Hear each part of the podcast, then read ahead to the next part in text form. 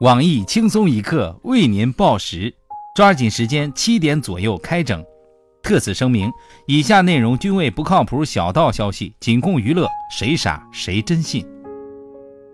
俗话说，软的怕硬的，硬的怕愣的，愣的怕不要命的，不要命的怕不要脸的，不要脸的怕卖保险的。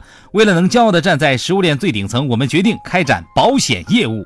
当你扶摔倒老人时，您需要这样一份保险；当你公交车让座时，您需要这样一份保险；当你勇救落水儿童时，您需要这样一份保险；当你自拍讲笑话时，您需要这样一份保险。轻松一刻保险为您提供最全面、最优质的服务。除了惯有的车险、人险、养老险外，笑死你不负责任险和我自拍我乐意险。笑死你不负责任险是为了防止有人在听你讲笑话时突然猝死而设立的险种。有了它，你再也不用担心听众对心理承受能力差了。这款保险实用性强，赔付率高，就连我台小编也人手一份儿。我自拍我乐意险是专门为自拍人士设置的险种，因为自拍你逼停过火车，因为自拍你爬过世界最高楼的天台，因为自拍你玩过蹦极、跳过飞机、摸过手雷。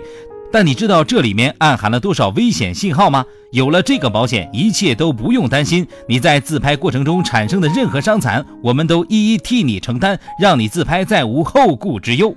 这么好的产品，这么贴心的服务，你还在等什么？此次保险限量发行，数量不多，抓紧时间抢购吧！咨询热线：七四幺七四幺七四七四七四幺。下面偷偷插播几条新闻。各位益友，大家好，我是讲了十年笑话的小强，我的笑话信手拈来，发自肺腑，你想听吗？大家好才是真的好，小强的笑话我听过，听完之后三伏天再也不用开空调降温了。我是小月，欢迎收听新闻七点整，今天要整的主要内容有：据美国《华盛顿邮报》一月十四号报道，去年一年全球因自拍而导致死亡的人数达二十七人，其中有一多半都发生在印度。我台评论：是时候组织一次世界级的花样作死大赛了。你们这不是拍美照，这是拍遗照啊！我台自拍成瘾的是露露则表示，既然是拍遗照，那就必须得珍惜每一次自拍机会，怎么好看怎么拍。让开，你挡到我的光了！英雄不问出处，流氓不分岁数。近日，丰泽公安分局抓到一名六旬老汉，这名老汉被举报在租户浴室内安装针孔摄像头。经调查，这名老汉偷拍租户洗澡已有四年，家中存留有近二十 G 的偷拍视频。我台阅片二十年的资深屌丝鲁大炮说：“我曾经一直认为女人是最脏的，因为我从来没有看过她们洗澡。直到今天，我才知道自己是多么无知，这么会玩，一看这大爷就是城里人。”广东一名装修工在一次装修过程中与女业主及其女儿发生成情人关系，并与两人多次发生性关系。发生关系的过程中，该装修工偷拍了不雅视频，并以此对母女二人进行勒索。无奈之下，母女选择报警。事发后，我台唯一一名鉴黄师黄博士已辞职前往广东应聘装修工人一职。近日，最新的二零一六年三十一省婚嫁一览表出炉，广东、北京、山东、上海、湖北五省市已确认取消晚婚假，改为三天。我台九零后小编秋字含泪表示，刚出生的时候是工作分配，长大以后找工作比找对象还难。刚出生的时候一块钱买一堆零食，长大之后一块钱能买俩馒头。刚出生的时候，晚婚生育是奖励的；长大之后，假期没了，奖励也没了。终于知道什么叫生不逢时。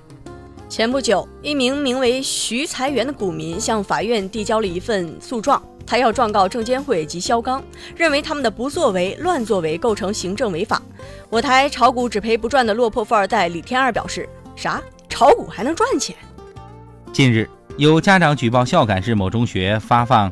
寄宿贫困生补助金时，让学生拿着钱摆拍，拍照后钱一数收回，并未发放到学生手中。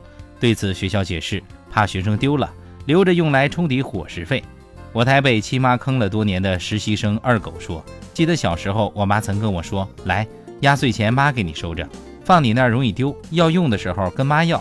后来我再没有见过那笔钱，而我每次要钱的时候，都会遭受一次女子单打。下面请听详细新闻。近日，青岛女子小刘接到诈骗电话，为了不影响自己的未来，她按照骗子指示前后给对方汇了一百一十八万元钱款。结果他非但没有报警，反倒为骗子送上一面锦旗。对此，我们专门采访了受害人小刘。小刘你好，请问为什么要相信骗子说的话呢？这个骗子打的打电话跟跟俺说了，他掐指一算，那最近运气不好，是水逆惹的祸。他说他能帮俺解决任何问题。这明显是个骗局，为什么当时你没有察觉呢？说实话呀，我那这运气真真不太好，男友跑了，工作炒了，股票赔了，房子倒了。走在马路边上，老太太看见我腿就软，你说这不是水逆是啥呀？那你在汇款之后，你的生活有什么改善吗？其实本来那人只跟我要十万块钱，我给了他一百一十八万，是算了我亲人的份儿。自从给了他这笔钱，我们全家仿佛开启了新世界大门。原来不知道怎么赚钱，现在感觉忽然有人给指明了道路。现在我奶奶天天到路上进行人体碰撞实验，一次少说也有一两万。我妈妈当了模特，前两天还去参加了海天盛宴。我爸爸当了职业打手，按伤残程度收费，最贵一次就能赚十来万。我呢，也终于找到了心疼我的干爹，我再也不怕没工作了。俗话说，少壮不努力，老大怪水逆。一次善意的欺骗换来一个幸福美满的家庭，不知手机前的你是否也动心了呢？假作真实真亦假，八里村举办笑话大赛，场面失控，村长被带走调查。近日，为安抚村民非农忙时节的无聊情绪，八里村村长组织村民举行了一场别开生面的笑话大赛，要求每个村民都参加，每人讲一个笑话，不得重复。最终投票选出村民中最搞笑的笑话之王，奖其玉米两袋和奖金五百元。比赛刚一开始，村民情绪都非常高涨，现场气氛热烈，原本死气沉沉的村子瞬间充满了欢声笑语。然而，就在比赛进行到一半时，村里的赵老汉因大笑过度。忽然突发心脏病，虽然村民第一时间将其送到了医院，但最终是抢救无效，笑死了。事发之后，当地警方第一时间赶到现场，并将村长和几位涉嫌讲笑话村民带走进行调查。据当地警方称，如果最终确认赵老汉确实是由于听笑话而最终导致死亡，那么村长和几位村民将涉嫌谋杀，将要依法接受处罚。现在。赵老汉的家属正在和几位村民的家属共同协商赔偿等事宜。村里也下发了最新的红头文件，明令禁止讲笑话、逗乐等行为。如有发现此行为者，罚款五百元。村长和涉事村民能否回归？赵老汉的家属将得到怎样的赔偿？我台将持续关注。今天的新闻七点整就先整到这里。轻松一刻主编曲艺写本期小编大宝将在跟帖评论中跟大家继续深入浅出的交流。明天同一时间我们再整。月儿啊，我听说八里沟村长判了三年呢，他们村最近正准备选新村长呢。啊，不至于吧？就讲个笑话也能判刑？你是呢？你说我讲这么多年笑话，也没听说谁被笑死了，那要找我麻烦的啥的。哎，我刚在楼下呀，听一大婶说要找个什么叫强的，嗯，说他儿子听了他讲的笑话，大冬天活活冻死了。哎，也不知道是谁讲个笑话竟然能冻死人，也真是够倒霉的。那什么月儿，没事，我先走了啊。那啥晚晚饭就不不用等我了。哎，别走啊。